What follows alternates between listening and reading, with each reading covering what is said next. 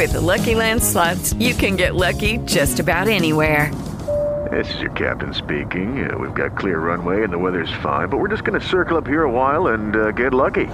No, no, nothing like that. It's just these cash prizes add up quick. So I suggest you sit back, keep your tray table upright, and start getting lucky. Play for free at LuckyLandSlots.com. Are you feeling lucky? No purchase necessary. Void where prohibited by law. 18 plus terms and conditions apply. See website for details.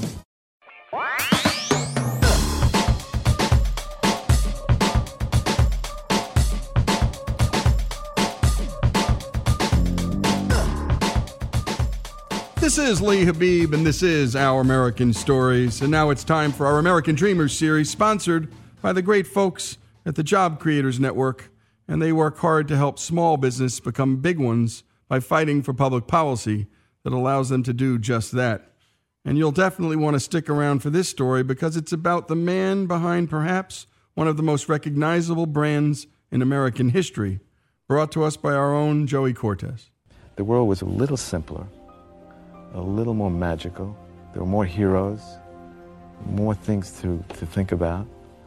And Joe DiMaggio, Mickey Mantle, they were my heroes. They were some of my heroes. You are listening to the story of a man who you all know, but don't really know. You know his brand, so you know his name, which wasn't always his name. He was born Ralph Lifshitz, the son of two Jewish immigrant outcasts from the Soviet Union. And despite a modest upbringing in the Bronx, New York, everyone knew Ralph as the man with swagger and style. You know, I had older brothers, so, you know, when you have older brothers to live up to in a way, you sort of, uh, you're advanced more than kids your own age. So maybe I sort of wore what my brothers wore. And, and uh, I, I never thought about style. I didn't know what that word meant. And he didn't have to. He just naturally had it. I'm telling you, every time I see a picture of this man, I think to myself, my God, that man has style. Everything about him screams style. The perfect man to stop the European fashion moguls who were ready to take control of the American fashion market. You see, at the time, there wasn't much of an American fashion industry. And while the Beatles and their British invasion were pretty much taking control of the American rock and roll scene, the European fashion icons from Italy, the United Kingdom, and France were ready to take the American fashion scene by storm. Standing in their way was Ralph Lifshitz.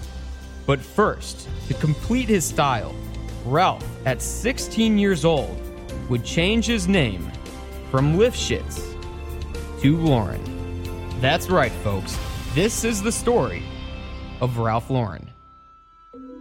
Years later, after serving in the Army, working as a salesman for Brooks Brothers, and then a necktie manufacturer, Ralph began designing his own ties, marked by his wide, bold, and colorful designs, during a time when plain skinny ties were in vogue. In the beginnings, when I started, the necktie industry was full of men wearing hats, and they were old men. And it was a very dead industry. And here I came along, and I had a sports car, and I come with a tweed jacket, and I zip into my car with a bag of ties, and I go to the stores around the around the area. And I uh, I was selling what I was, what I believed in. selling himself and the American dream. You see, Ralph really couldn't afford that sports car. I mean, the man was selling ties out of a single drawer in a showroom of the Empire State Building, but he was investing in himself, his image, his brand, something his company would make possible for everyday Americans too, helping them dress and brand themselves in lifestyles they previously couldn't afford or find in stores. From the nostalgic Americana style of cattle herding cowboys to the style of Wall Street bankers, Ralph made those accessible to everyday Americans. I'm inspired by a lifestyle that is that is happy. You know, we all go through our life hoping that we're going to be successful, hoping that we're going to be able to buy the house that we want, hoping that we can have the ranch or the, you know. So I was inspired by those worlds. You know, I was inspired. The thought of being a rancher, the thought about living in a log cabin, that was one of my dreams. But also I had another dream. You know, in the reality of, you know, of, uh, I love stone houses. You know, I love Persian rugs. I like, uh, I like elegance. I like them both. And I think I, in terms of what I was doing, is I wasn't, my things are new, but they're inspired by a concept of living as, as opposed to, to fashion. It's not just a jacket. Here's a jacket. My shoulders come out here now, and, and buy it now because it's the hot new look. My jacket was a tweed jacket with the suede elbow patches, but it was great fabric. Maybe it had a, what you thought you can buy in England, what you thought Cary Grant was wearing and Fred Astaire, you could not walk into a store and buy. You couldn't buy, you couldn't walk into a store. No stores had that. When I came along, the business was not at all like the things that I made you could not buy. You couldn't find it. And they had a sense of familiarity because they were traditional in the sense that they had a they weren't wild. But they were they were it's like injecting something and bringing it back in a sense of life. You couldn't walk into Bloomingdale's, you couldn't walk into Saks Fifth Avenue and buy a hacking jacket. Now, a hacking jacket was worn by the people that rode, you know, in England. They get dressed and they wore the hacking jacket, had flare on the side vents. So one thing is the product. The other thing is, is where it goes. A man gets dressed, he goes, he's like, I have to go to dinner. He's, uh, he goes and buys a, a tie and he wants to look elegant that night. He's going to go back to his, he's going to feel elegant when he gets dressed that night. And he's going to go to a place and he says, wait a minute, I have this great club I'm going to and I'm going to wear this and I know I'm going to look great. So he, he feels strong about himself and he knows it's the appropriate thing to wear to this place. What I did was see these things. The hacking jacket represented a life that I loved. It was old England. It, they looked great. I don't know what it was at the time, but I said, you know, that hack, I'd love to have that. Right. I couldn't find it in the store. I said, where can I get that? Where can I get it? And you couldn't get it anywhere. So I said, I'd like to make that. So I made it so you can wear it. It's a sport jacket. And these things, they sound vague, possibly, because they're part of our vernacular today, but it, it didn't exist. And neither did his first product, the wide tie. Well, it existed, but it just wasn't fashionable, and you really couldn't find them in stores. But soon enough, Ralph caught the attention of one of the largest department stores in the country. From selling ties out of a single drawer in the Empire State Building to landing a meeting with Bloomingdale's. And when we come back, you won't believe the story you're about to hear. And what a story it is. A young man fashions the fashion business in an image that he thought the American people would love, and boy, did they. Ralph Lauren's story continues here on Our American Stories.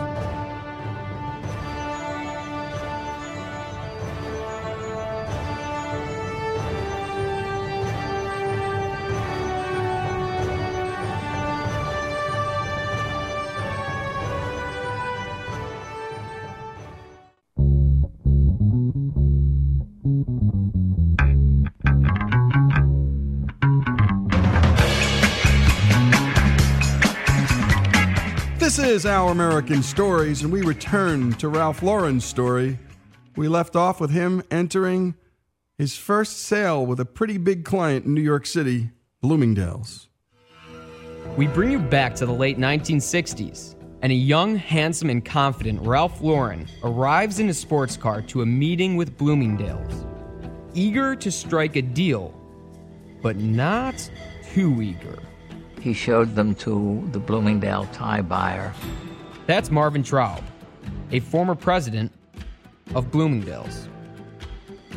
who said, I like them, I'll buy them, but I don't want that Ralph Lauren label on it. I want a Bloomingdale label. Now here's Ralph starting and struggling in business, about to get an order from Bloomingdale's. He closed his sample case and said, I will not accept the order without my name. It's a matter of staying on a path, staying in a direction, having a point of view, believing in what you're doing, and having the, the, the scope and the focus to say, this is who I want to be, this is what I like.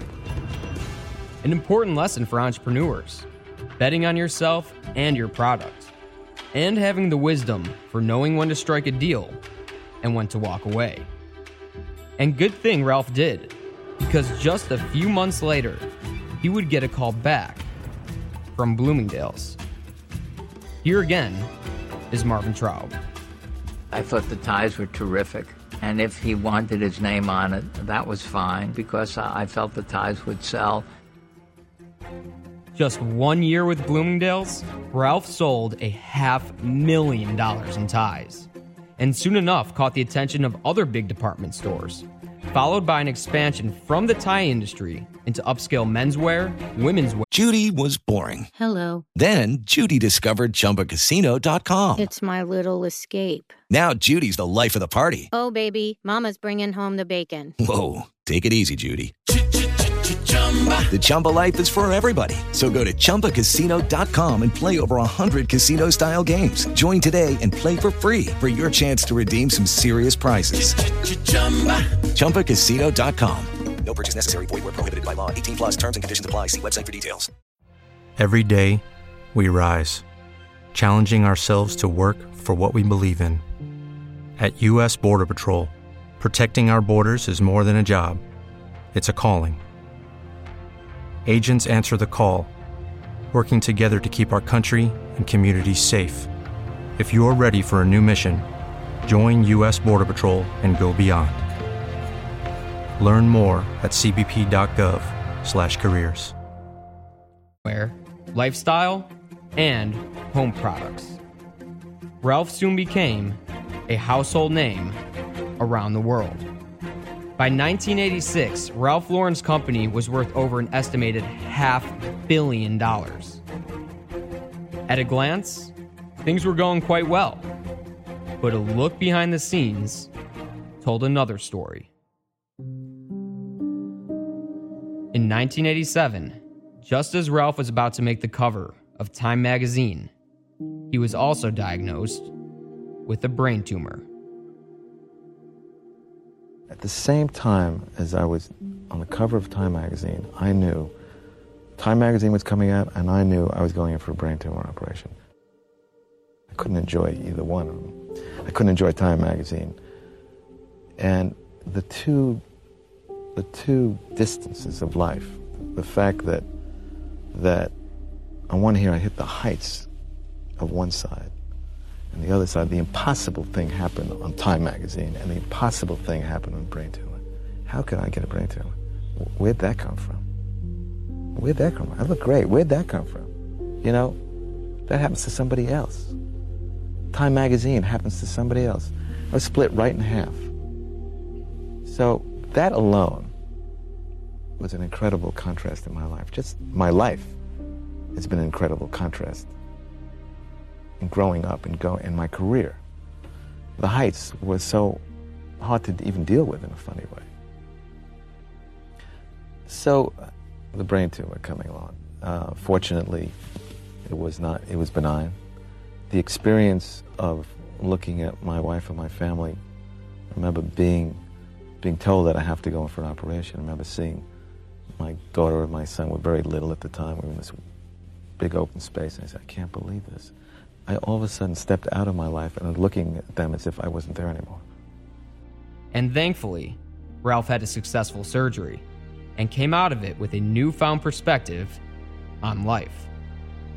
I was able to step away from myself and see life as something that was not always going to be here. I know the feeling of saying, I may not be around tomorrow. I have a lot of sensitivity to other people that somehow at this age, uh, I'm not groping in the world trying to be something. I know who I am. And so did the rest of the world. Just two years later, Ralph Lauren's dreams would come true when one of his childhood heroes, Audrey Hepburn, would present him with the Oscar of the fashion industry, awarding Ralph with the Council of American Fashion Designers Lifetime Achievement Award. Here's Jeff Madoff, a close business associate of Ralph Lauren. There was one of his muses, his icons, Audrey Hepburn, the woman that he watched when he was a little kid in the movies. now handing him this statue that for him could have been the Oscar. Remember the princess? I got her. Ralph was sitting at the throne of the fashion industry, but that throne wasn't very sturdy. His company, suffering from distribution problems and massive expenditures on brand recognition, was on the road to bankruptcy. Luckily, Ralph was thrown a lifeline by Goldman Sachs, buying 28% of his company, worth over an estimated quarter billion dollars today. Soon enough, Goldman Sachs brought Ralph Lauren's company public. This scared Ralph. While Goldman helped salvage his company, allowing him to expand and opened up restaurants and stores in almost every major hub around the world, and perhaps becoming one of the most recognizable brands in human history, Ralph feared that he would have less and less control over his brand. Though with bold and crafty leadership and marketing, Ralph managed to instill his undying legacy within his company, his undying style. A style marked by Ralph's nostalgia for the American West, a life of hard work, grit, and meaning, and a style marked by the future he always envisioned for himself, one of accomplishment and success, which all goes back to the very people he admired as a kid. I was very influenced by movies. I was very influenced by uh, a world that had a sense of dream, that had a sense of something else. And what I was influenced in these places was the good guy, the the the the Hopalong Cassidy, um, not the corny guy, but the, there was the man on the white horse. You know, if you think of a cowboy, you think of fringe jackets and old leather things. Think of a, you think of certain um, images that that represent something that are never dying. I always like country clothes, tweediness. I always loved my history teacher who wore gum sole shoes and suede elbow patches. Uh, so it's a combination of of heroes in a way that um, had a, had something to them. Heroes like the actors who both dressed and conducted themselves with class, and the gritty, adventurous characters they played in the movies. A very unique thing to have a brand inspired by two entirely different worlds. If you watch Gary Cooper in the movies, you'd see Gary Cooper was a very elegant man. At the same time, he had a ranch where he grew up, uh, and you'd see you'd see uh, High Noon, and you really believed he was a cowboy. Well, I loved this guy in both roles. You know, I he was a hero to me, and he was rugged and tough, and at the same time, was very elegant. And and so it wasn't. Um, you know, I don't believe you can live. You can have to be one thing. Like the American dream, a notion that has allowed people to not only dream for a different life, but to attain it.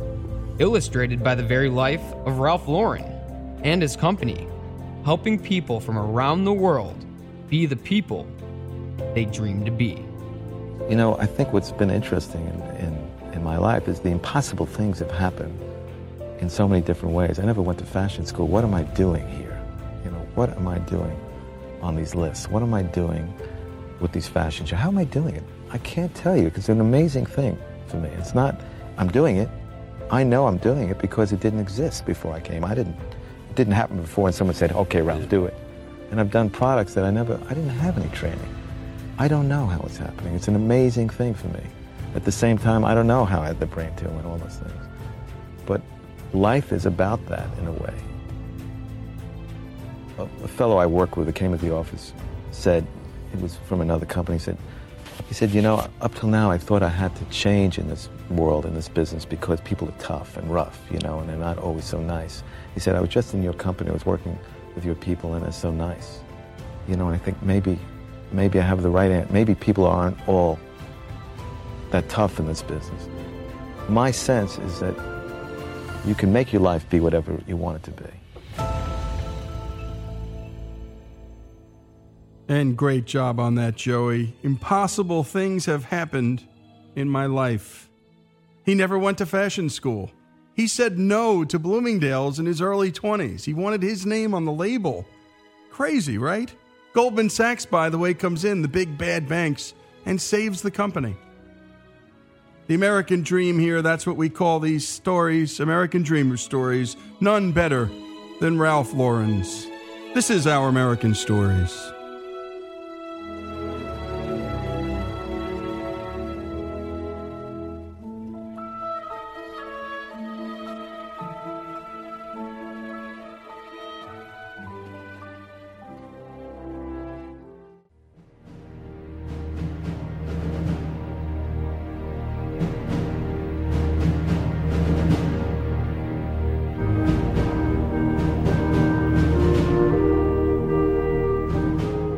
Is Our American Stories, and now we take a look back to the American Revolution and to an author whose anonymous publication became the voice of the rebellion.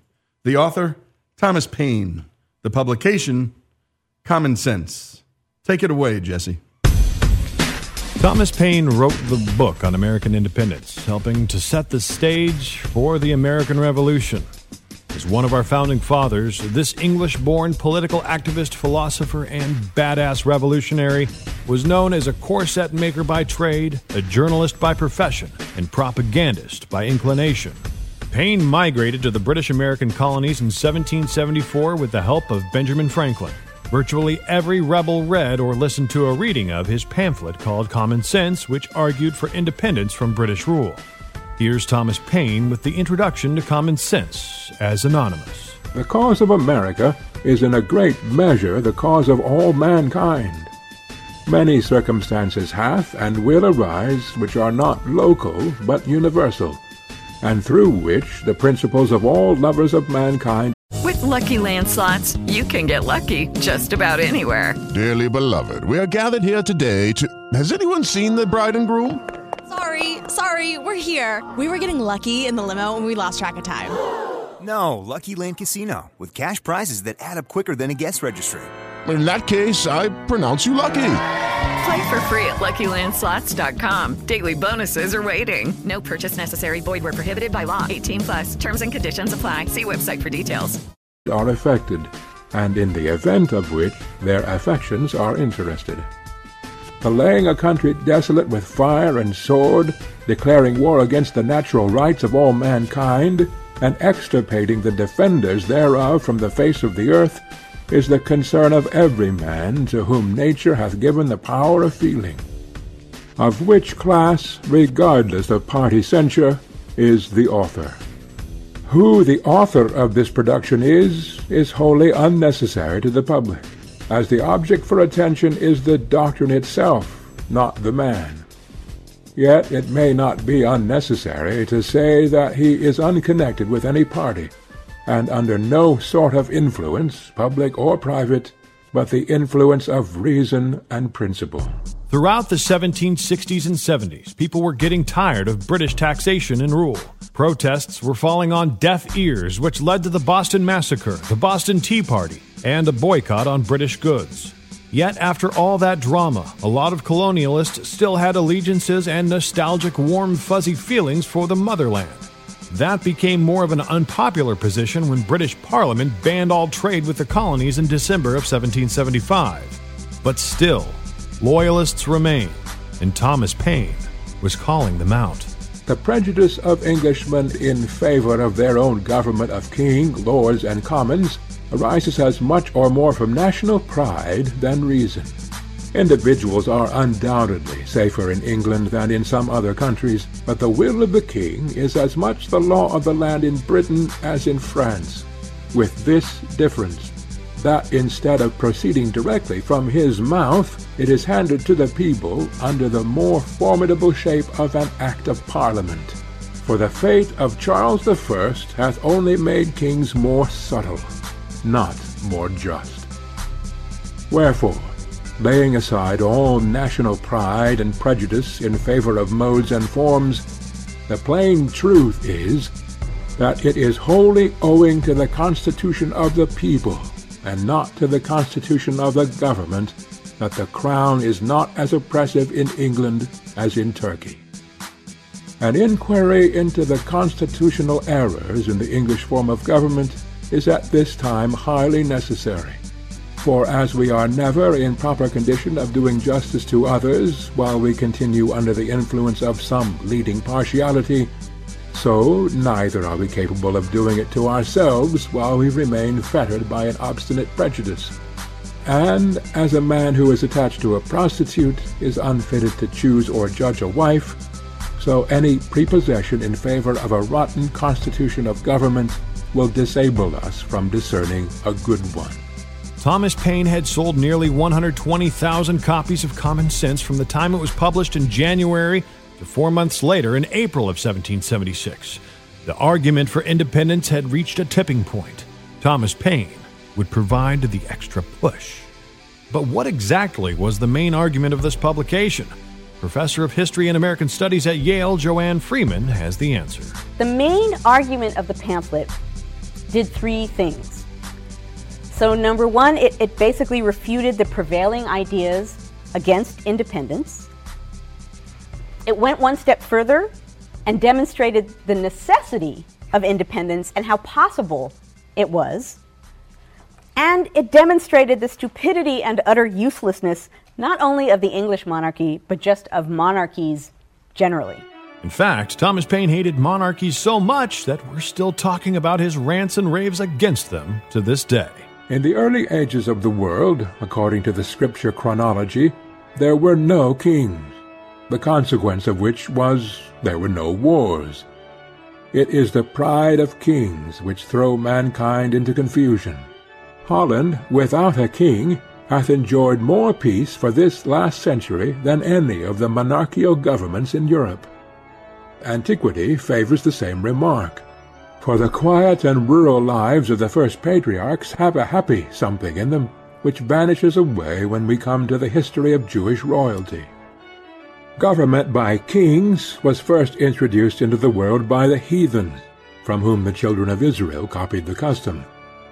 It was the most prosperous invention the devil ever set on foot for the promotion of idolatry. The heathens paid divine honors to their deceased kings, and the Christian world hath improved on the plan by doing the same to their living ones.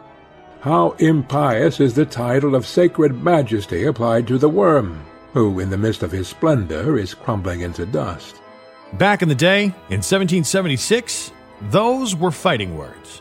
Here again is Yale professor Joanne Freeman with some context on what Thomas Paine's common sense accomplished at the time. First, the crown was the last remaining emotional and political link that was really tying the colonies to the mother country. By this point, the colonists had lost faith in Parliament.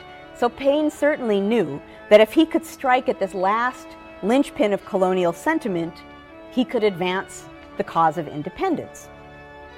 Second, if Paine could destroy the legitimacy not only of King George, but also of the idea of monarchy overall, then the English Constitution's legitimacy would suffer as well, once again, hopefully, opening the way for independence. And then, third, I think equally important, rhetorically, Paine had a really good writer's sense of pacing. And he knew that if he opened this pamphlet with this really dramatic challenge to all of the prevailing assumptions about government, and if he turned all of these assumptions on their head, he would pull readers in to his pamphlet and into his argument immediately and hold them there for the center of his argument, which was the second section of the pamphlet, and that is really the part that focuses on independence. Independence at this point was a topic that people didn't discuss openly. They didn't talk about it in public. If discussed at all, it was discussed privately among friends because basically it amounted to treason. Paine's dramatic introduction opened the way for him to introduce this really controversial topic. If the English Constitution lacked legitimacy, well, what next? And his answer obviously is, well, independence, the obvious solution. Which then brings us to the third section of the pamphlet, and that is the future. Paine concludes the pamphlet by discussing just what Americans could institute to replace the English Constitution, like what kind of government they might be able to construct to replace what they were stripping away. They were stripping away the tyranny of British rule, word by word. Thomas Paine was the voice of the rebellion. Arms, as the last resource, decide this contest. The appeal was the choice of the king, and the continent hath accepted the challenge. When we return, more from Thomas Paine, Common Sense, and the American Revolution. This is Our American Stories.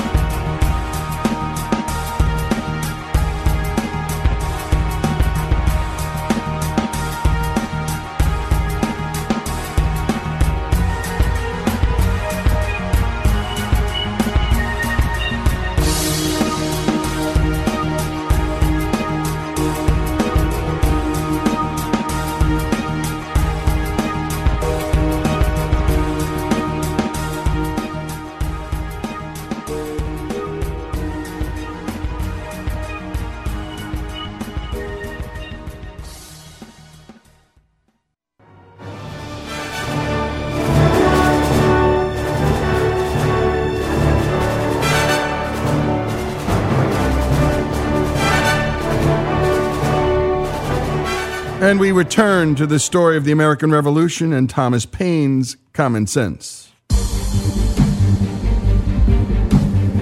Thomas Paine's Common Sense was published in January of 1776 and a bestseller by April.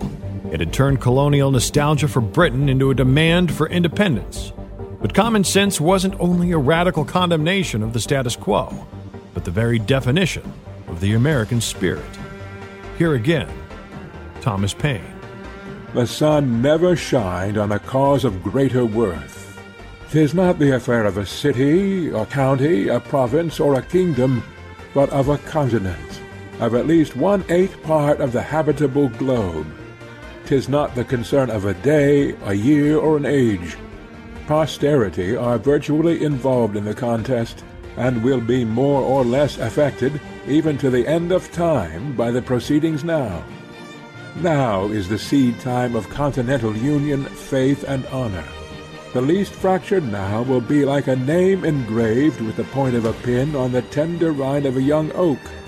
The wound will enlarge with the tree, and posterity read it in full grown characters. While Paine was able to paint vivid pictures with his words, he was also very direct on how the country should move forward.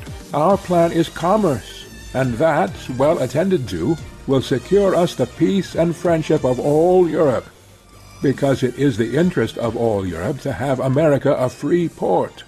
Her trade will always be a protection, and her barrenness of gold and silver secure her from invaders. Thomas Paine made a strong argument against men of passive tempers who wanted reconciliation with Britain.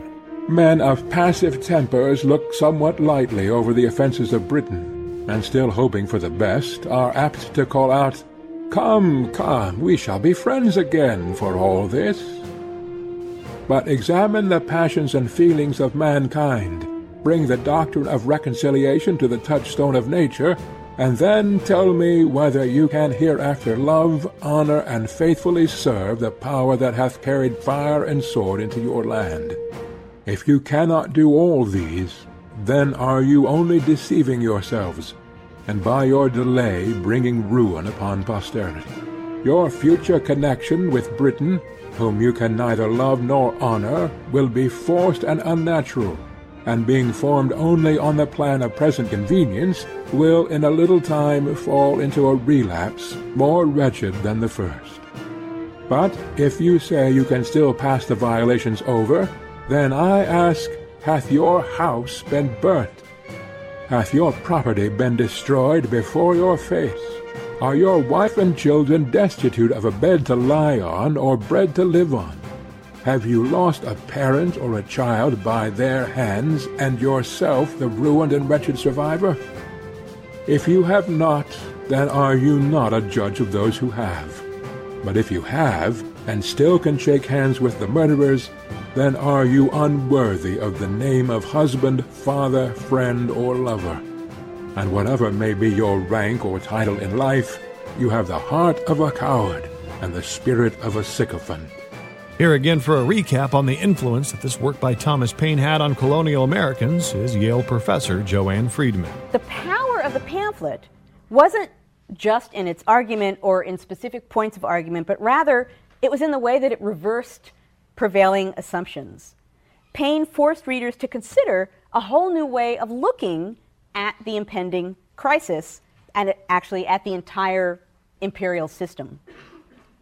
He laid bare assumptions that had led colonists to resist independence, and then by exposing these biases and holding them up to scorn, he forced people to think beyond what they had thought before. Thomas Paine was challenging the way things had always been regarding the survival of liberty. Professor Freeman describes the mindset of those who remained in support of the old way of doing things in contrast to what Paine was writing in Common Sense. So basically, the old paradigm had been liberty can survive among brutal and self interested men only through a balance of institutionalized forces, so no one can monopolize the power of the state and rule without opposition. So monarchy, nobility, and the people have an equal right to share in the struggle for power. Complexity in government, in this sense, is a good thing. Simplicity allows for monopolization. Well, Paine argues complexity is not a virtue in government. It simply makes it impossible to tell who is at fault. Paine charged that the complexity of the British government was designed to serve the monarchy and the nobility, that the king did nothing but wage war and hand out gifts to his followers, and that this entire idea of British constitutional institutional balance was a fraud. O ye that love mankind, ye that dare oppose not only the tyranny but the tyrant, stand forth. Every spot of the old world is overrun with oppression. Freedom hath been hunted round the globe. Asia and Africa have long expelled her. Europe regards her like a stranger, and England hath given her warning to depart. O receive the fugitive, and prepare in time an asylum from mankind. Youth is the seed time of good habits, as well in nations as in individuals. It might be difficult, if not impossible, to form the continent into one government half a century hence. The vast variety of interests, occasioned by an increase of trade and population, would create confusion. Colony would be against colony. Each being able might scorn each other's assistance, and while the proud and foolish gloried in their little distinctions, the wise would lament that the union had not been formed before. Wherefore, the present time is the true time for establishing it.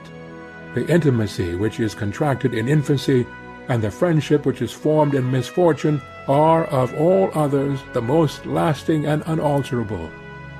Our present union is marked with both these characters. We are young, and we have been distressed, but our concord hath withstood our troubles, and fixes a memorable area for posterity to glory in. The present time, likewise, is that peculiar time which never happens to a nation but once, that is, the time of forming itself into a government. Most nations have let slip the opportunity, and by that means have been compelled to receive laws from their conquerors, instead of making laws for themselves. First they had a king, and then a form of government, whereas the articles or charter of government should be formed first, and men delegated to execute them afterward. But from the errors of other nations let us learn wisdom, and lay hold of the present opportunity to begin government at the right end. In Part 4 of Thomas Paine's Common Sense, he specifically calls for a Declaration of Independence, a declaration that would come to fruition just months after this pamphlet was first published. However strange it may appear to some, or however unwilling they may be to think so, matters not. But many strong and striking reasons may be given to show that nothing can settle our affairs so expeditiously as an open and determined declaration for independence. Some of which are, first, it is the custom of nations, when any two are at war, for some other powers, not engaged in the quarrel, to step in as mediators and bring about the preliminaries of a peace. But while America calls herself the subject of Great Britain, No power, however well disposed she may be, can offer her mediation. Wherefore, in our present state, we may quarrel on forever. Secondly, it is unreasonable to suppose that France or Spain will give us any kind of assistance, if we mean only to make use of that assistance for the purpose of repairing the breach and strengthening the connection between Britain and America, because those powers would be sufferers by the consequences. Thirdly, while we profess ourselves the subjects of Britain, we must, in the eye of foreign nations, be considered as rebels. The present is somewhat dangerous to their peace for men to be in arms under the name of subjects. We, on the spot, can solve the paradox, but to unite resistance and subjection requires an idea much too refined for common understanding. Fourthly, were a manifesto to be published and dispatched to foreign courts, setting forth the miseries we have endured and the peaceable methods we have ineffectually used for redress, declaring at the same time that not being able any longer to live happily or safely under the cruel disposition of the British court, we had been driven to the necessity of breaking off all connections with her, at the same time assuring all such courts of our peaceable disposition towards them, and of our desire of entering into trade with them, such a memorial would produce more good effects to this continent than if a ship were freighted with petitions to Britain. Under our present denomination of British subjects we can neither be received nor heard abroad.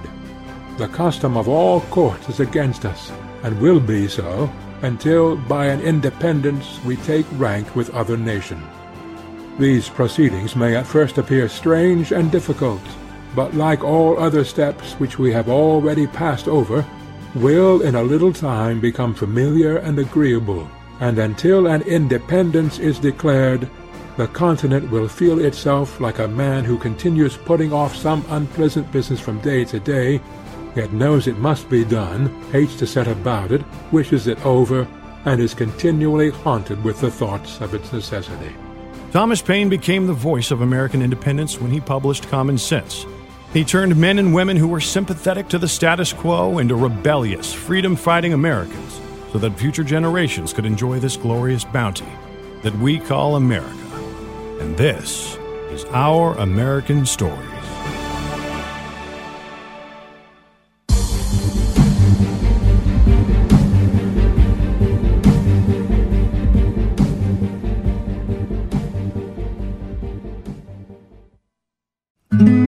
Lucky Land slots, you can get lucky just about anywhere. This is your captain speaking. Uh, we've got clear runway and the weather's fine, but we're just going to circle up here a while and uh, get lucky. No, no, nothing like that. It's just these cash prizes add up quick. So I suggest you sit back, keep your tray table upright, and start getting lucky. Play for free at LuckyLandSlots.com. Are you feeling lucky? No purchase necessary. Void where prohibited by law. 18 plus terms and conditions apply. See website for details.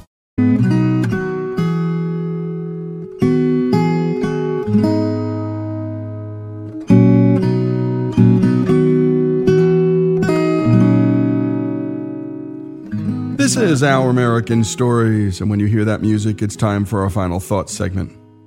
And today, for the hour, we're going to celebrate and honor the life of Barbara Pierce, better known as Barbara Bush. And we're going to start with Barbara Bush's words first. Back in 1990, a handful of Wellesley seniors protested the fact that she was going to be the commencement speaker at this all women's college. They argued that Mrs. Bush was notable only because of her husband. That's when the First Lady sprang into action. Here's how she started her speech. More than 10 years ago, when I was invited here to talk about our experiences in the People's Republic of China, I was struck by both the natural beauty of your campus and the spirit of this place. Wellesley, you see, is not just a place, but an idea, an experiment in excellence in which diversity is not just tolerated, but is embraced. The essence of this spirit was captured in a moving speech about tolerance given last year by a student body president of one of your sister colleges. She related the story by Robert Fulghum about a young pastor finding himself in charge of some very energetic children, hits upon the game called Giants, Wizards, and Dwarfs. You have to decide now, the pastor instructed the children, which you are a giant, a wizard, or a dwarf. At that, a small girl, tugging at his pants leg, asks, But where do the mermaids stand? And the pastor tells her there are no mermaids. And she says, Oh, yes, there are. I am a mermaid. Now, this little girl knew what she was, and she was not about to give up on either her identity or the game. She intended to take her place wherever mermaids fit into the scheme of things. Where do the mermaids stand? All of those who are different, those who do not fit the boxes and the pigeonholes. Answer that question, wrote Fulghum, and you can build a school, a nation, or a whole world. As that very wise young woman said, diversity, like anything worth having, requires effort. Effort to learn about and respect difference, to be compassionate with one another, to cherish our own identity, and to accept unconditionally the same in others. I hope that many of you will consider making three very special choices. The first is to believe in something larger than yourself, to get involved in some of the big ideas of our time. I chose literacy because I honestly believe that if more people could read, write, and comprehend, we would be that much closer to solving so many of the problems that plague our nation and our society. And early on, I made another choice, which I hope you'll make as well. Whether you're talking about education, career, or service, you're talking about life. And life really must have joy. It's supposed to be fun.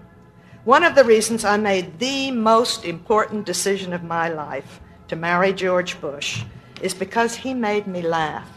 It's true, sometimes we laugh through our tears, but that shared laughter has been one of our strongest bonds.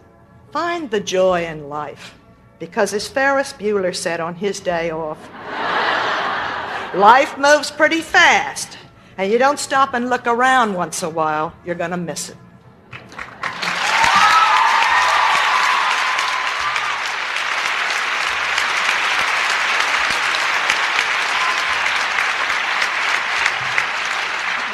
I'm not going to tell George you clap more for Ferris than you clap for George. The third choice that must not be missed is to cherish your human connections, your relationships with family and friends. For several years, you've had impressed upon you the importance to your career of dedication and hard work. And of course, that's true.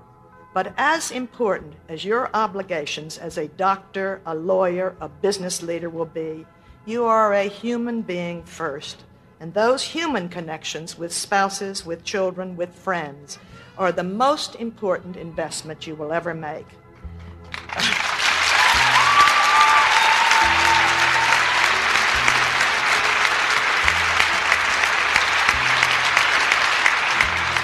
At the end of your life, you will never regret not having passed one more test, winning one more verdict, or not closing one more deal. You will regret time not spent with a husband, a child, a friend, or a parent. For over 50 years, it was said that the winner of Wellesley's annual hoop race would be the first to get married. Now they say the winner will be the first to become a CEO. Both both of those stereotypes show too little tolerance for those who want to know where the mermaids stand. So, uh,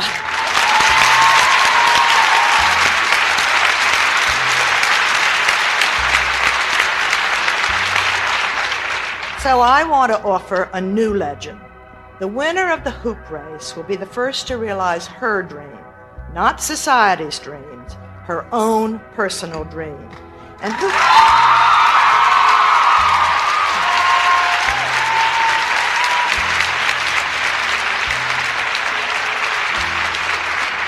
Knows?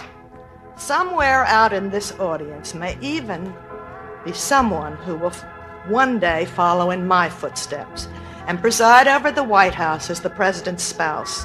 And I wish him well. And there you have it. The heart, the soul, the character, it's all there. Listen to those kids' cheers, folks. Some of them didn't want her there. Wife to one president, mother to another. Only one other woman in American history can make that claim Abigail Adams. And when we come back, you're going to hear from people who knew Barbara Bush, family, friends, and loved ones, celebrating the life of Barbara Bush. This is Our American Stories, our final thoughts. I'm a huge believer in a loving God. I pray, George and I pray every night out loud. And sometimes we fight over whose turn it is, but we do. And uh, I have no fear of death, which is a huge comfort because we're getting darn close. And I don't have a fear of death for my precious George or for myself because I know that there is a great God, and I'm not worried about that.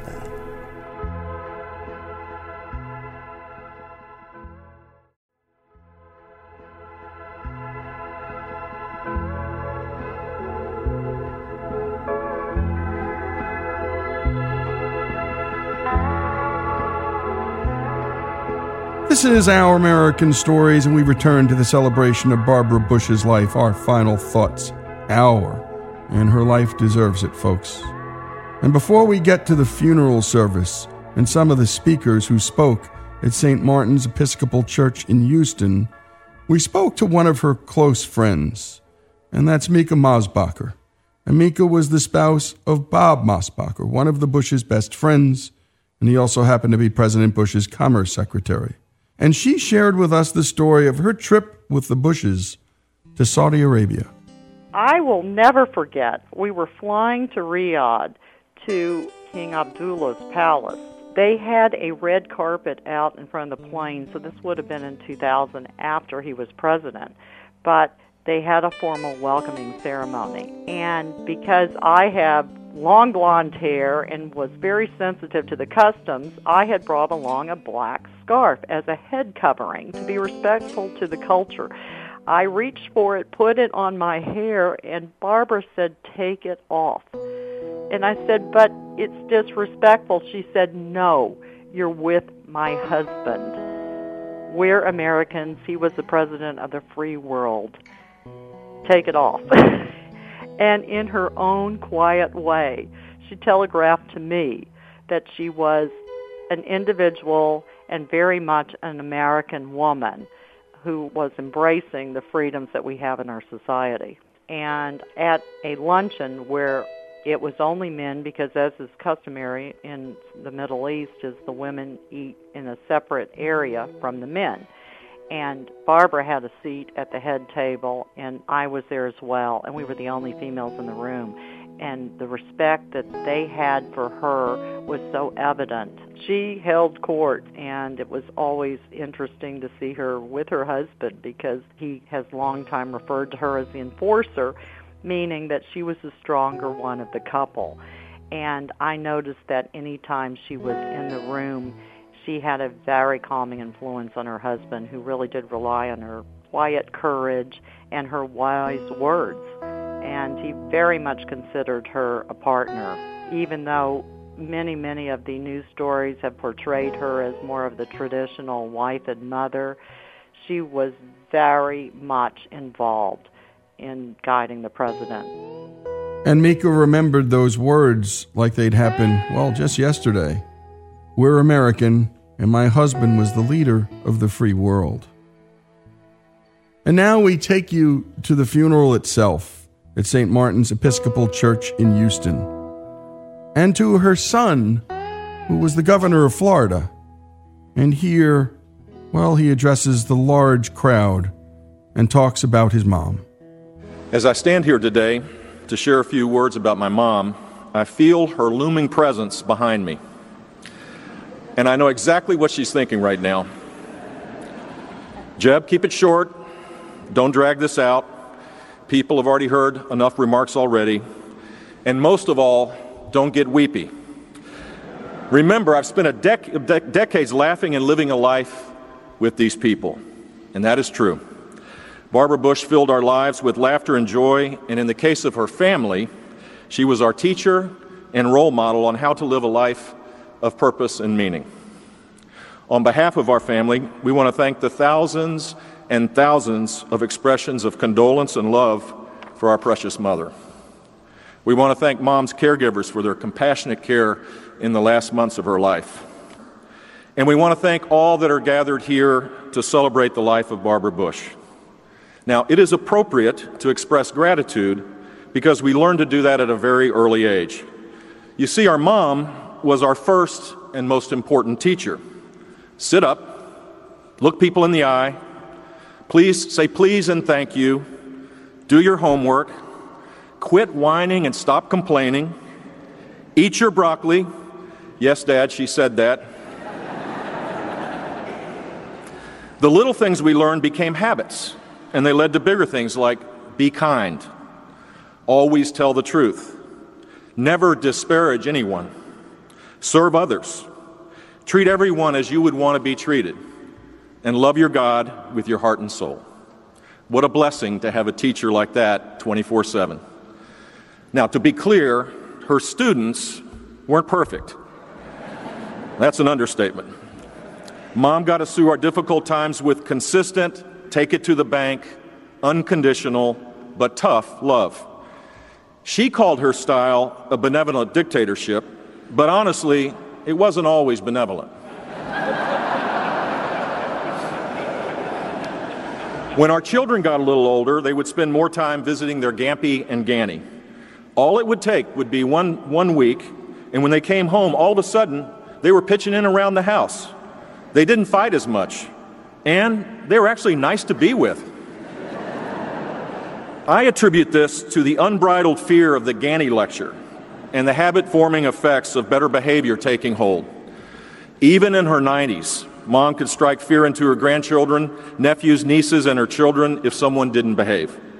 There were no safe spaces or microaggressions allowed with Barbara Pierce Bush. but in the end, every grandchild knew their Ganny loved them. We learned a lot more from our mom and our Ganny. We learned not to take ourselves too seriously. We learned that humor is a joy that should be shared. Some of my greatest memories are participating in our family dinners with mom when he, mom would get into it, most of the time with George W., as you might imagine, and having us all laughing to tears. We learned to strive to be genuine and authentic by the best role model in the world. Her authentic plastic pearls, her not culling her hair. By the way, she was beautiful till the day she died. her hugging of an HIV AIDS patient at a time when her own mother wouldn't do it her standing by her man with a little rhyming poetry in the 1984 election. In a thousand other ways, Barbara Pierce Bush was real, and that's why people admired her and loved her so. Finally, our family has had a front row seat for the most amazing love story. Through a multitude of moves, from New Haven to Odessa to Ventura to Bakersfield to Compton to Midland to Houston to D.C. to New York to D.C. to Beijing to D.C. to Houston to D.C back to Houston and Kennebunkport, whew, their love was a constant in our lives.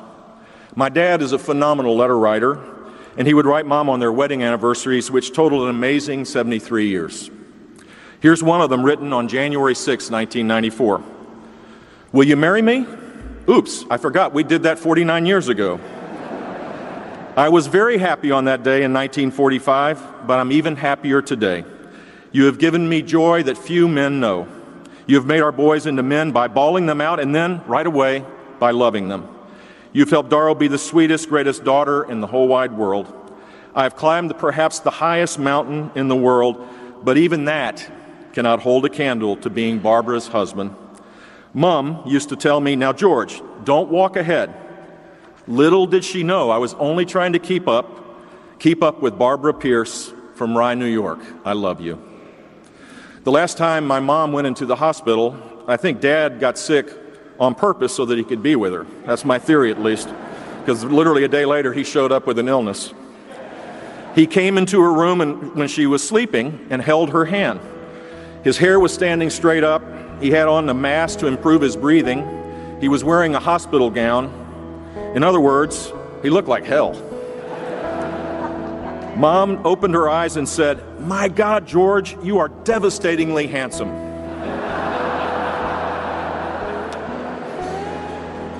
Every nurse, doctor, staffer had to run to the hallway because they all started crying. I hope you can see why we think our mom and our dad are teachers and models for our entire family and for many others. Finally, the last time I was with her, um, I asked her about dying. Was she ready to go? Was she sad? Without missing a beat, she said, Jeb, I believe in Jesus and He is my Savior. I don't want to leave your dad, but I know I'll be in a beautiful place. Mom, we look forward to being with you and Robin and all of God's children. We love you. And that was Jeb Bush, and he didn't get weepy. He held it back. My goodness, those words that George Bush wrote to his bride that the son read, You have given me joy, few men will know.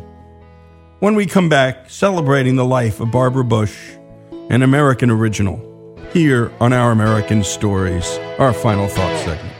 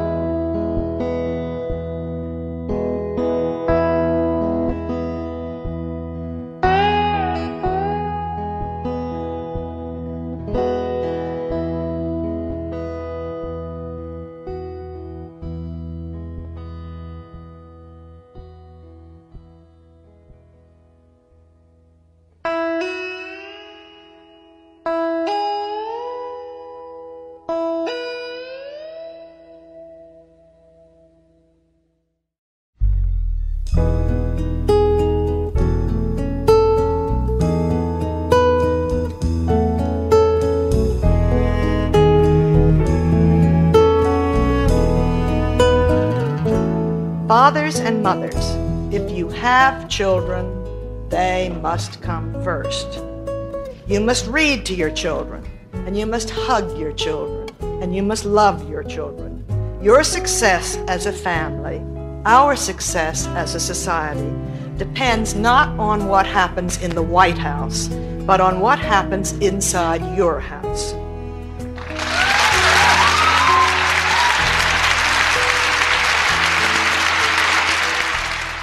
And that was Barbara Bush speaking at Wellesley College, and no truer words have been spoken.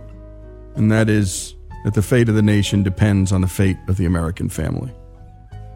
And my goodness, the love you heard from Jeb and the love you heard all through this service at St. Martin's Episcopal Church in Houston.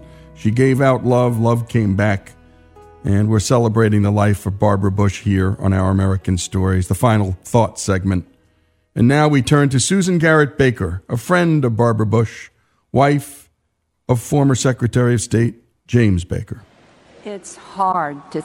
With the Lucky Land slots, you can get lucky just about anywhere. This is your captain speaking. Uh, we've got clear runway and the weather's fine, but we're just going to circle up here a while and uh, get lucky. No, no, nothing like that. It's just these cash prizes add up quick. So I suggest you sit back, keep your tray table upright, and start getting lucky.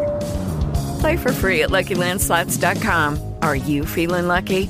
No purchase necessary. Void where prohibited by law. 18 plus terms and conditions apply. See website for details.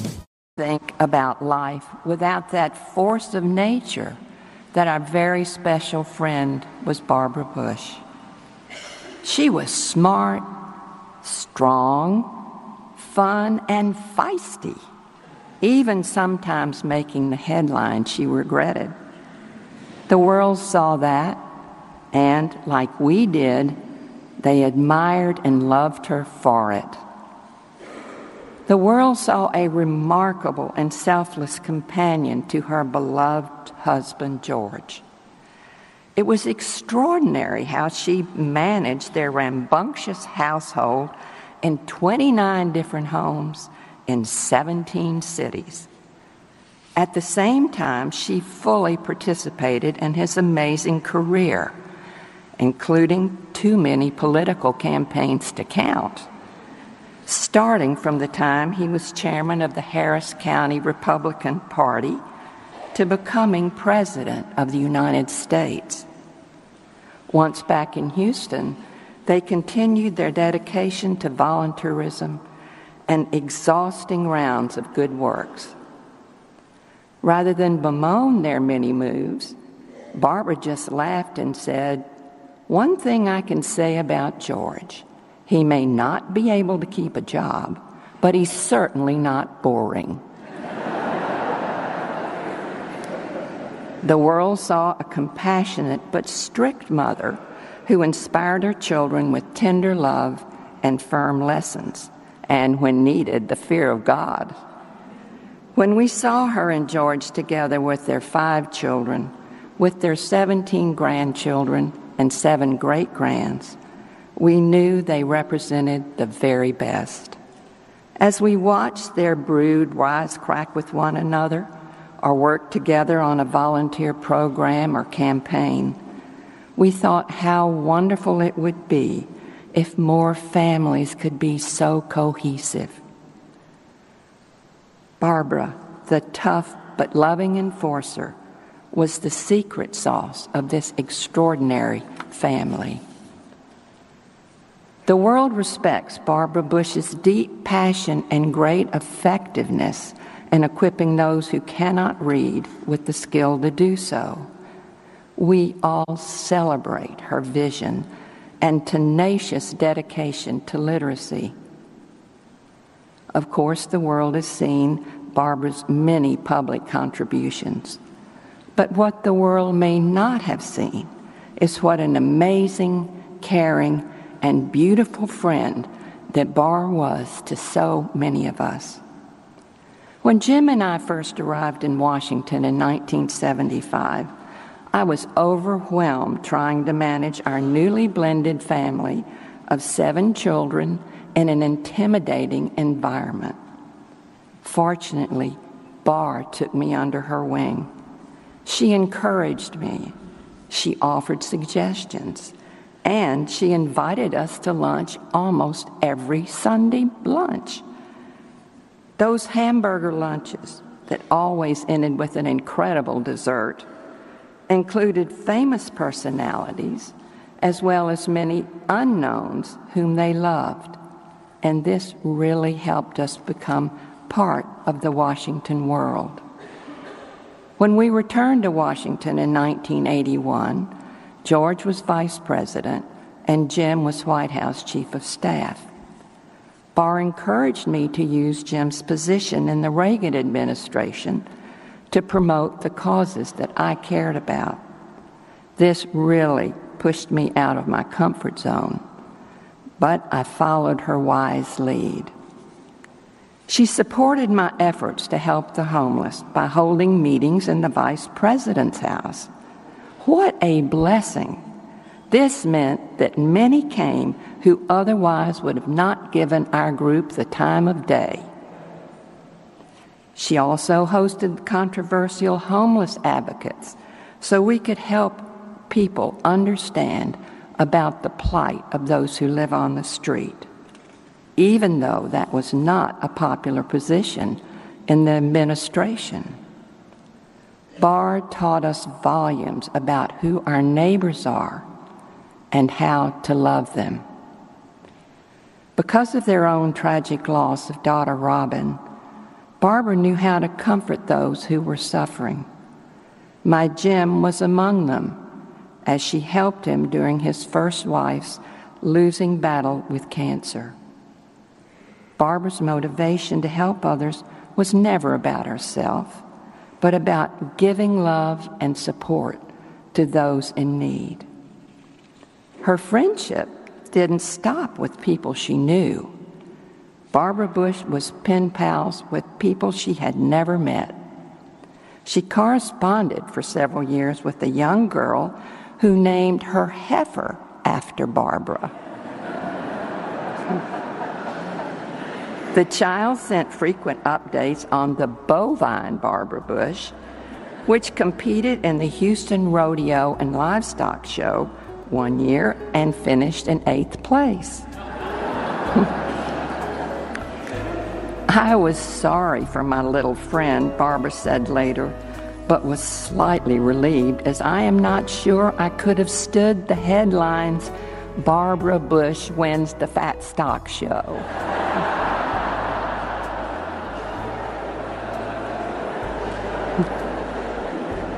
About friendship, Bar said, the most important yardstick of your success will be how you treat other people your family, your friends, and coworkers, and even strangers you meet along the way.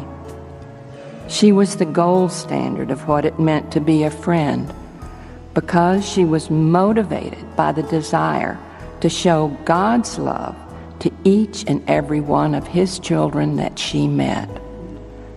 C.S. Lewis once defined friendship as the instrument by which God reveals to each of us the beauties of others. Bar's beauty was evident in every day of her life. Saying goodbye to our special friend is painful, but it's a great comfort in knowing that we will see this good and faithful servant again one day. Thank you, dear Lord, for bringing Barbara Pierce Bush this vibrantly beautiful human being into the world, and especially for bringing her friendship into our lives. Amen. And amen to that. And we can all hope to hear such words at our own funerals. Again, that was Susan Garrett Baker, a friend of Barbara Bush's and the wife of former Secretary of State James Baker. When we come back, Jon Meacham, George Bush's biographer, with his terrific eulogy celebrating the life of Barbara Bush, an American original, here on Our American Stories, our final thoughts segment.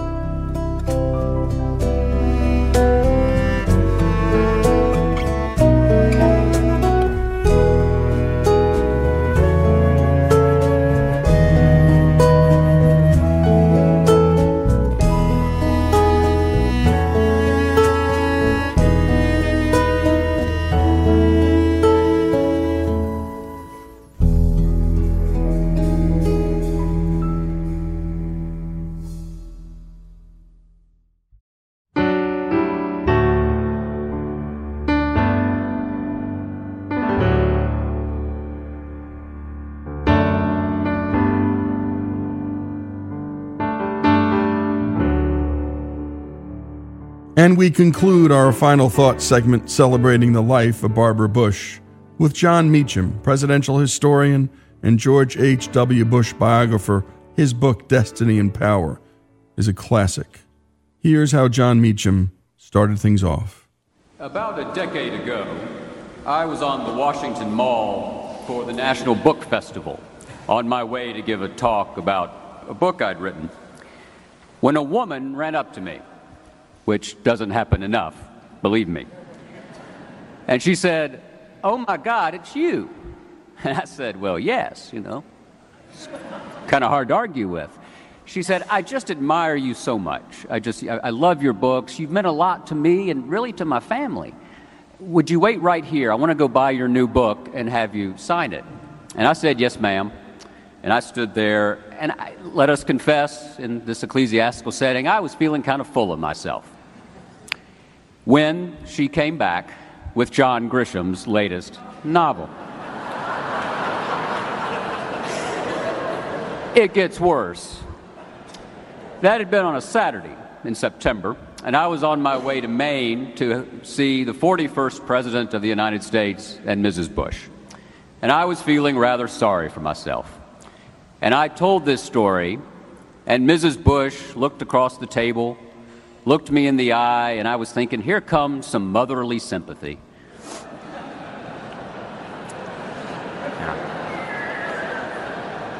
That's called telegraphing.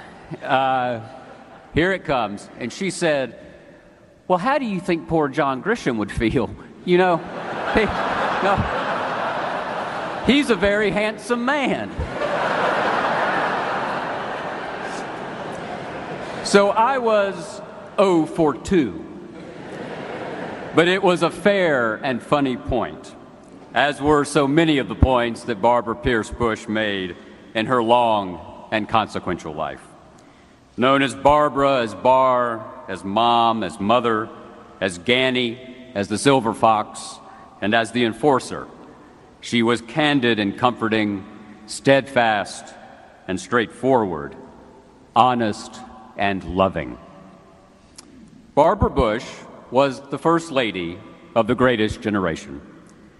As the fiancee and then the wife of a World War II naval aviator, she waited and prayed in the watches of the night. During the war, she worked at a nuts and bolts factory in Port Chester, New York, and she joined George H.W. Bush in the great adventure of post war Texas, moving to distant Odessa in 1948, 70 summers ago. From Rye, Mrs. Bush's mother would send boxes of soap and detergent to her daughter on the grounds that they probably didn't have that kind of thing in West Texas.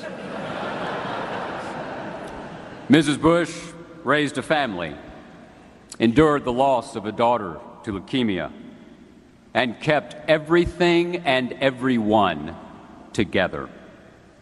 And as the wife of one president and the mother of another, she holds a distinction that belongs to only one other American in the long history of the Republic Abigail Adams, who was present at the creation. From the White House to Camp David to Walker's Point, in hours of war and of peace, of tumult and of calm, the Bushes governed in a spirit of congeniality, of civility, and of grace. Instinctively generous, Barbara and George Bush put country above party, the common good above political gain, and service to others above the settling of scores. The couple had met at a Christmas dance in Greenwich in 1941, not quite three weeks after Pearl Harbor. She was wearing a red and green holiday dress. He endeavored to get introduced. She was 16, he was 17. He was the only boy she ever kissed. Her children, she remarked, always wanted to throw up when they heard that.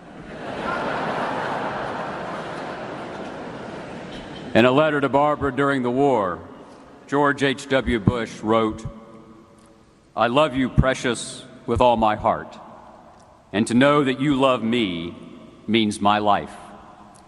How often I have thought about the immeasurable joy that will be ours someday. How lucky our children will be to have a mother like you. And if you ask them, they'll be the first to say they were. I once asked President Bush if he had known, even in the beginning, how resilient Mrs. Bush would be.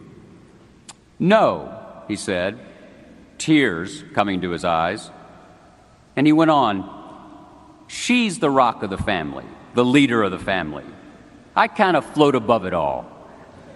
But she's always there, always there for me and for the kids. Just amazing. Debutante from Rye, willing to make our own way, have adventures. Wasn't always easy for her, but never a word of complaint. Just love and strength. Opinions, too, of course, lots of those.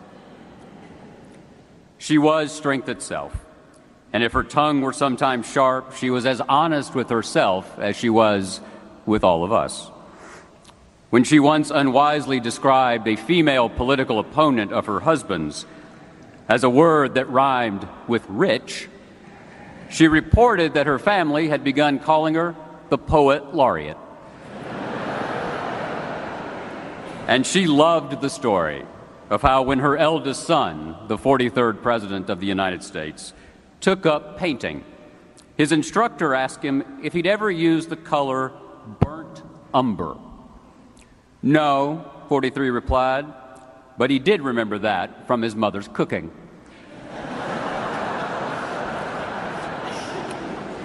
Brings down the house, she would say approvingly. Mother and son needle each other to the end. In her final days, while the 43rd president was visiting, Mrs. Bush asked one of her doctors if she'd like to know why George W. had turned out the way he had. And then she announced, I smoked and drank while I was pregnant.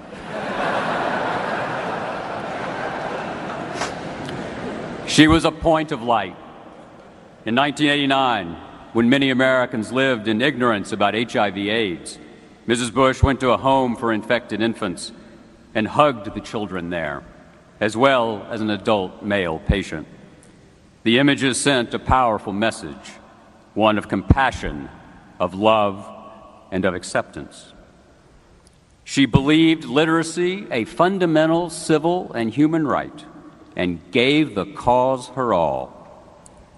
At a televised event commemorating the bicentennial of the Constitution, Mrs. Bush met a man named J.T. Pace, the 63 year old son of a former sharecropper.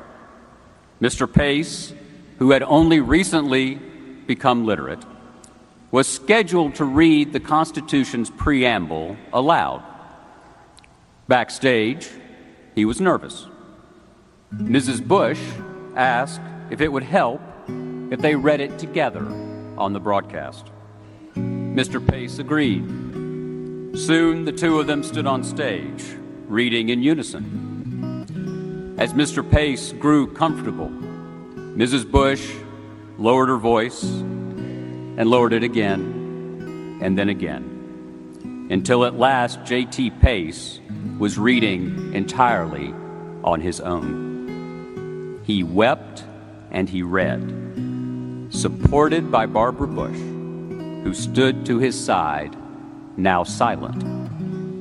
Her work was done when his voice spoke of the unending search for a more perfect union. J.T. Pace had found his voice, not least because Barbara Bush had lent him her heart. Just last summer, on a sunny day on the Bush's porch in Maine, talk turned to World War II and that terrible Saturday, September 2nd, 1944, when Lieutenant Junior Grade George Herbert Walker Bush was shot down on a bombing raid over Chichijima. Two of his crewmates didn't make it, becoming casualties of war. Lieutenant Bush parachuted out of the bomber, plunged into the sea, came up to the surface, flopped onto a life raft, and waited scared and retching. Had young Bush been captured by the Japanese, he would have been held captive on an island that was home to horrific war crimes, including cannibalism. Bar, he'd say in later years, I could have been an hors d'oeuvre. In truth, it had been the closest of calls. George Mrs. Bush said in Maine last July, in their great old age, lost in reminiscence. You must have been saved for a reason. I know there had to be a reason. President Bush sat silently for the briefest of moments, then raised that big left hand and pointed his finger across the table at his wife. You he said hoarsely. You were the reason. And that was Jon Meacham, and he said it so best. She was the first lady of the greatest generation, and all the things that means. And again, we've been celebrating the life of Barbara Bush, an American original, our final thought segment here on Our American Stories.